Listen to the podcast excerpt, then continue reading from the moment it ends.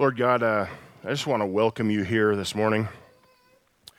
And thank you, Lord, for, for being faithful, for, for, for being great in your faithfulness, for being a, a God that can move mountains when you speak. Lord, I thank you for uh, this church body, this church family, and for uh, an oppor- opportunity to come together as believers with the sole purpose of learning about you so that you can be glorified and so that we can put those, those lessons that we learn uh, to play in our lives. Lord, we love you and we thank you. In the name of your Son, Jesus. Amen. So, when you think of the word love, what's the first thing that comes to your mind? I want you to think about that for a second. Maybe it's uh, a hobby. Maybe it's a food, right? I, I just discovered street tacos last year, and I kind of love street tacos. Um, maybe it's uh, a sports team or, or a sport. For me, it's the Chicago Bears. More specifically, it's the 1985 Chicago Bears that I think are the single greatest sports team of all time. Um, for my daughter, love is a stuffed moose. Um, maybe for you, love was the first time you held your child, or uh, sitting on the porch drinking coffee with your spouse. Um, this morning, I loved the fact that my wife told me to zip up my zipper before I walked out of the house. Um, I loved that. So, to many of us, love is a, is, is a, a passion for a person or a thing, right? Um, it's, it's a word that we use to conjure up all kinds of, of feelings and um, of, of affection and emotion. But love is an emotion. And because it's an emotion, it can be turned on or off, and it can be manipulated through feelings and circumstances. It's unfortunate that in the English language, um, it's used very broad and generic to use a lot, uh, or to to uh, to describe a lot of different kinds of life experiences. Um, today, you know, the, the word the word love or or ahava in in Hebrew is something that's very different from the word love that we use in our culture today. In Hebrew, love isn't just a feeling or emotion; it's deeply connected with an action or obedience. In fact, the, the root of the word hav means to give. Literally, it means to give of oneself. So, what we see in the word, the, the Hebrew word ahava is actually how you say it, um, is that giving is a funda- fundamental part of loving. Isn't that interesting that that's uh, so different from the way that we use uh, love to describe an emotion in, in our culture. Love isn't just receiving, it's also giving. Ahava is not just a feeling, it's also an act of doing. So we're in week three of our, of our series, Shema. Now, if you have your, a Bible with you or your Bible app, feel free to open up to Deuteronomy 6. If you've been with us for the last uh, couple of weeks, then, then you know that, that we've been studying this Old Testament prayer, the Shema. And this was a really powerful prayer that was, was faithfully memorized and, pray, and, and uh, prayed by uh, the Jewish faithful. And, and it, was, it was literally recited every morning and every evening. It's a prayer that declares uh, one's devotion to God and it demonstrates the character of God, but it also shows us how to respond to God and how to maintain an intimate relationship with Him. So, each week in this series, we've been highlighting a, a specific word in the prayer, and then we've been digging deeper in them to try and pull out some of that meaning. And so today, you guessed it, we're, we're talking about the word love or ahava. So let's, let's read through uh, this verse here real quick together so we uh, know what we're talking about. It says in Deuteronomy 6, 4, and 5, it says, Listen, O Israel, the Lord is our God, the Lord alone. And you must love the Lord your God with all your heart, all your soul, and all your strength. And as we come to the word love or ahava in the Shema, we're going to unpack some, some richness and, and depth in this. See, the thing that we that we have to understand first in this, in order to understand it, is that God is love, and He created us in His image so that we can love. Now, last week we looked at at the Lord our God in the Shema, and we saw that He alone is the one true God.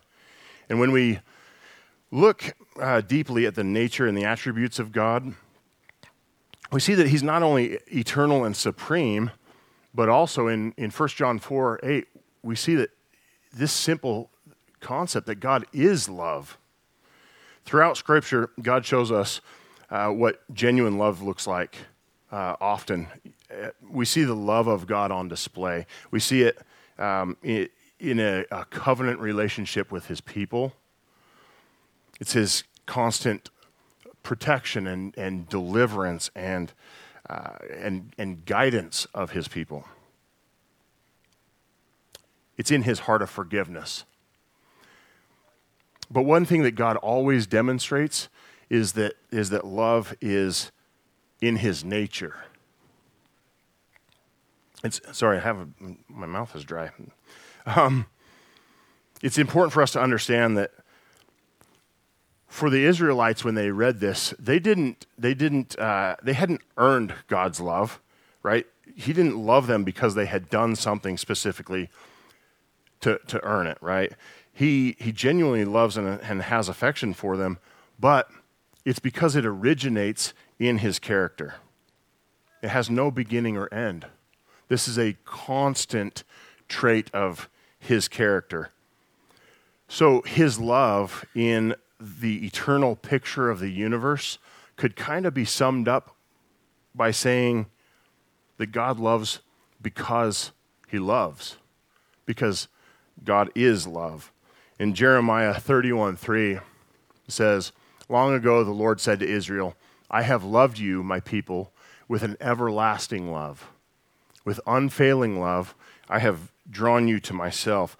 So we see that God's ahava, his love, is shown through um, his affection for his people, but it's important for us to remember that, that ahava is, is different than our understanding of love.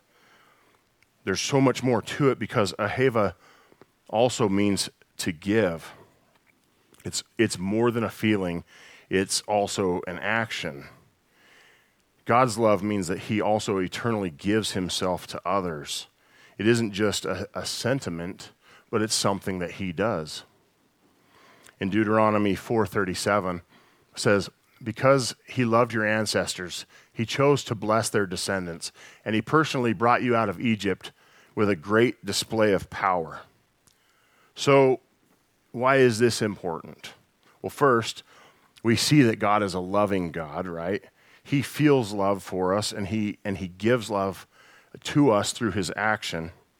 And second, because God loves us, we can love too. See, in creation, God created a lot of amazing things, but his most amazing masterpiece, humans, were created in his image.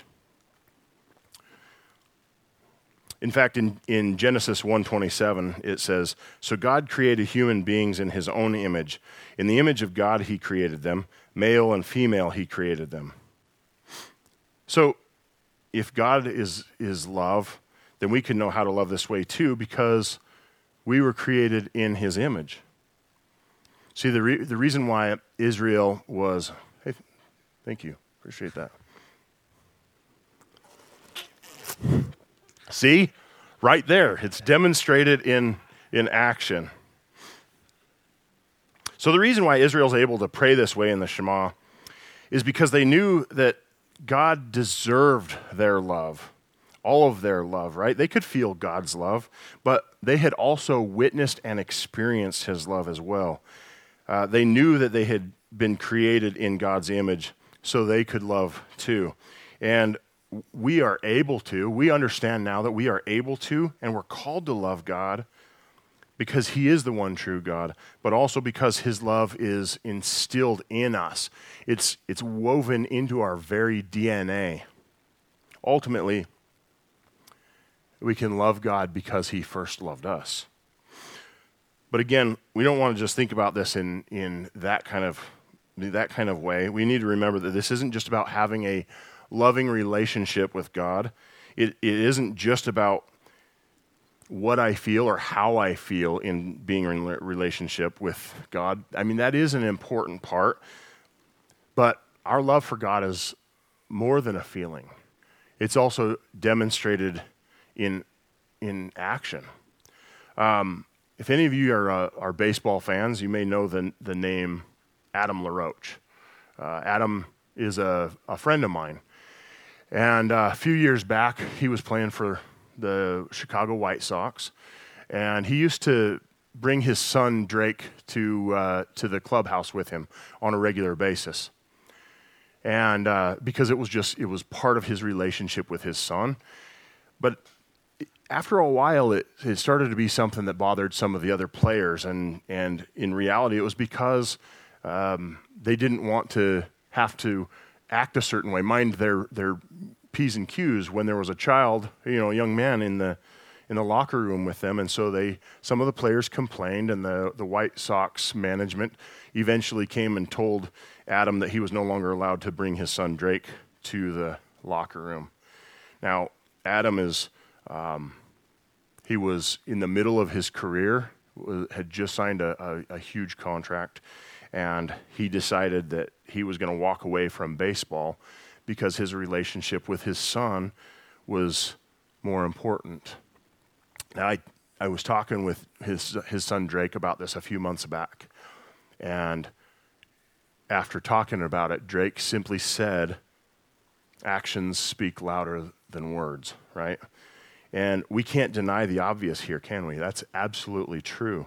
Saying to someone that you love them is sweet, but it doesn't mean anything unless our words are followed by actions that correspond with them. So whether or not you love someone is is actually proved through the behavior and attitude towards them, right?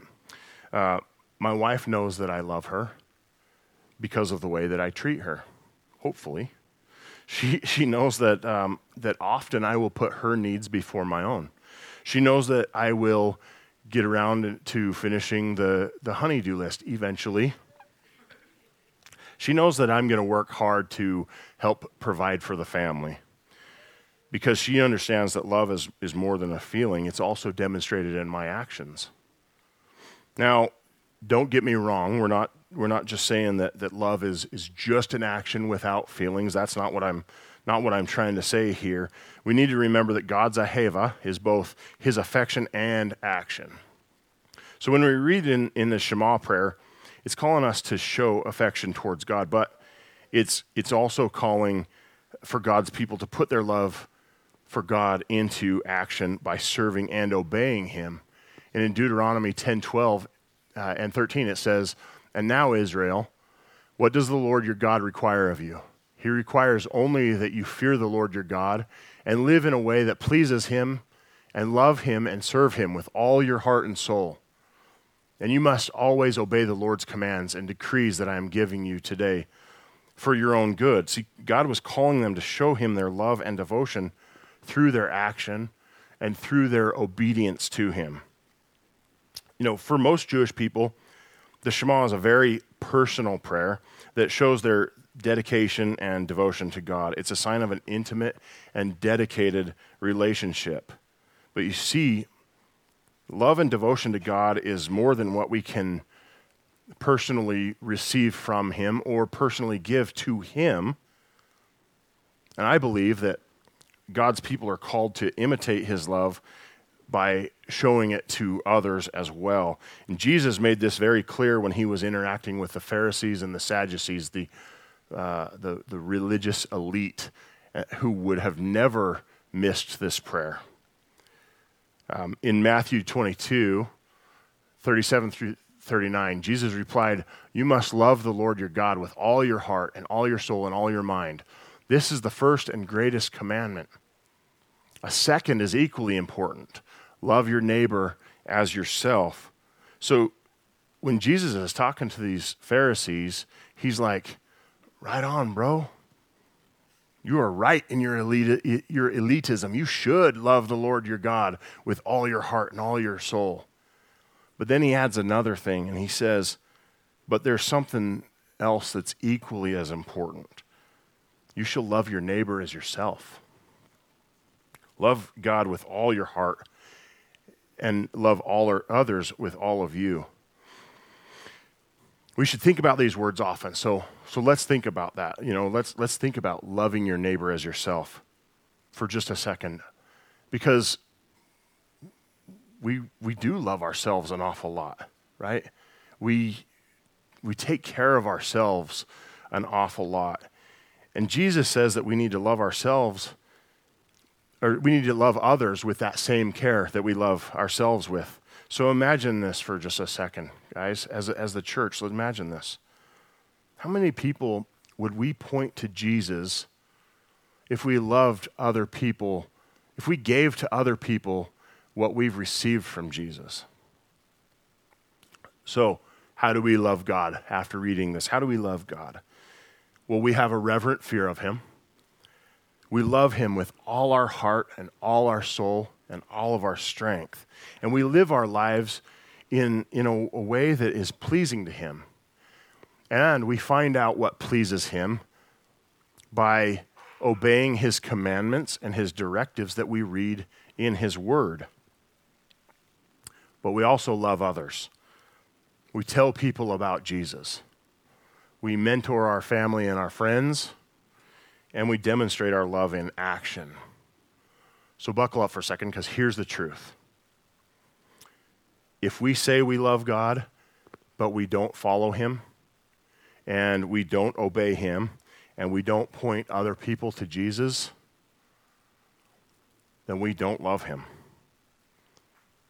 regardless of what we say or how we feel. Because remember, actions speak louder than words. See, when I begin to think of actions speaking louder of words, louder than words, I remember how God demonstrated his love for us. I might have gone forward two of them. Or maybe not. Can you give me the next one? See, God demonstrated his love for us in the most costly way. And I don't believe that there is any better example than to, to explain this the way that, that the Apostle John did in his writing. There we go. And this may be a, a verse that, that you learned when you were young.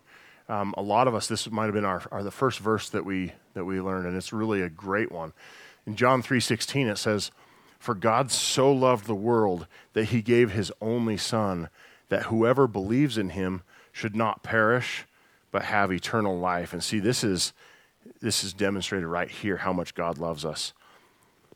In the beginning, God created us in his image to experience a perfect relationship with him, to experience his perfect love.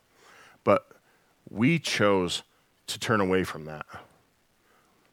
We, dis- we, we chose to disobey him, and sin entered the world, and that sin separates us from God. Romans 3:23 says, "For all have sinned and fall short of the glory of God." So that sin created a, a chasm between us and God. Now, a righteous and holy God has, has every right to bring judgment and, and punishment to those who disobey. In fact, in in Romans 6:23 it tells us that what that judgment is. The wages of sin is death it says. But the free gift of God is eternal life in Christ Jesus our Lord. See, God's love, his ahava, he, he loves his people so much that he made a way for us to be reconciled with him. He exchanged our de- death with that of his son.